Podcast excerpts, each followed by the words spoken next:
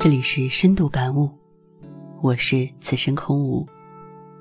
曾经看过一篇文章，里面写道，很多事情会因为知道的过多和过早，才会变得更加复杂。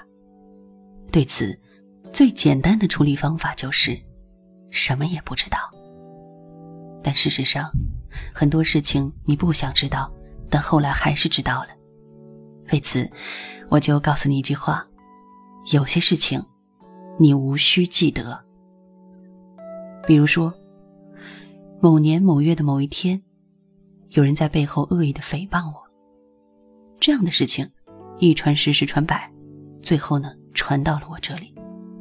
但诽谤我的人现在呢，又和我成了朋友，那他就会深深的自责。生活中啊，如果有人总是翻起一些陈谷子、烂芝麻之类的旧事，无需放在心上。尽管有些事情重伤了你，尽管有些事情让你误入歧途，但他们现在都没有任何意义。当然，如果有些事情是你取得的成绩，那是属于昨天的骄傲，我们依然无需记得。如果你实在忘不掉，那也没有必要记得太清楚。忘记昨天的成绩，是为了今天的再次凯旋。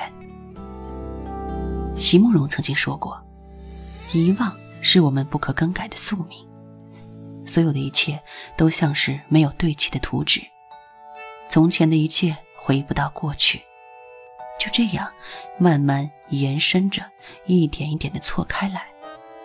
或许那些错开了的东西，我们真的应该遗忘了。既然我们回不到过去，那我们就将过去遗忘。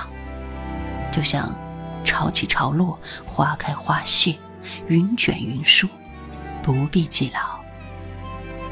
这样一来，我们就会拥有一颗轻盈的心，平静而且安宁。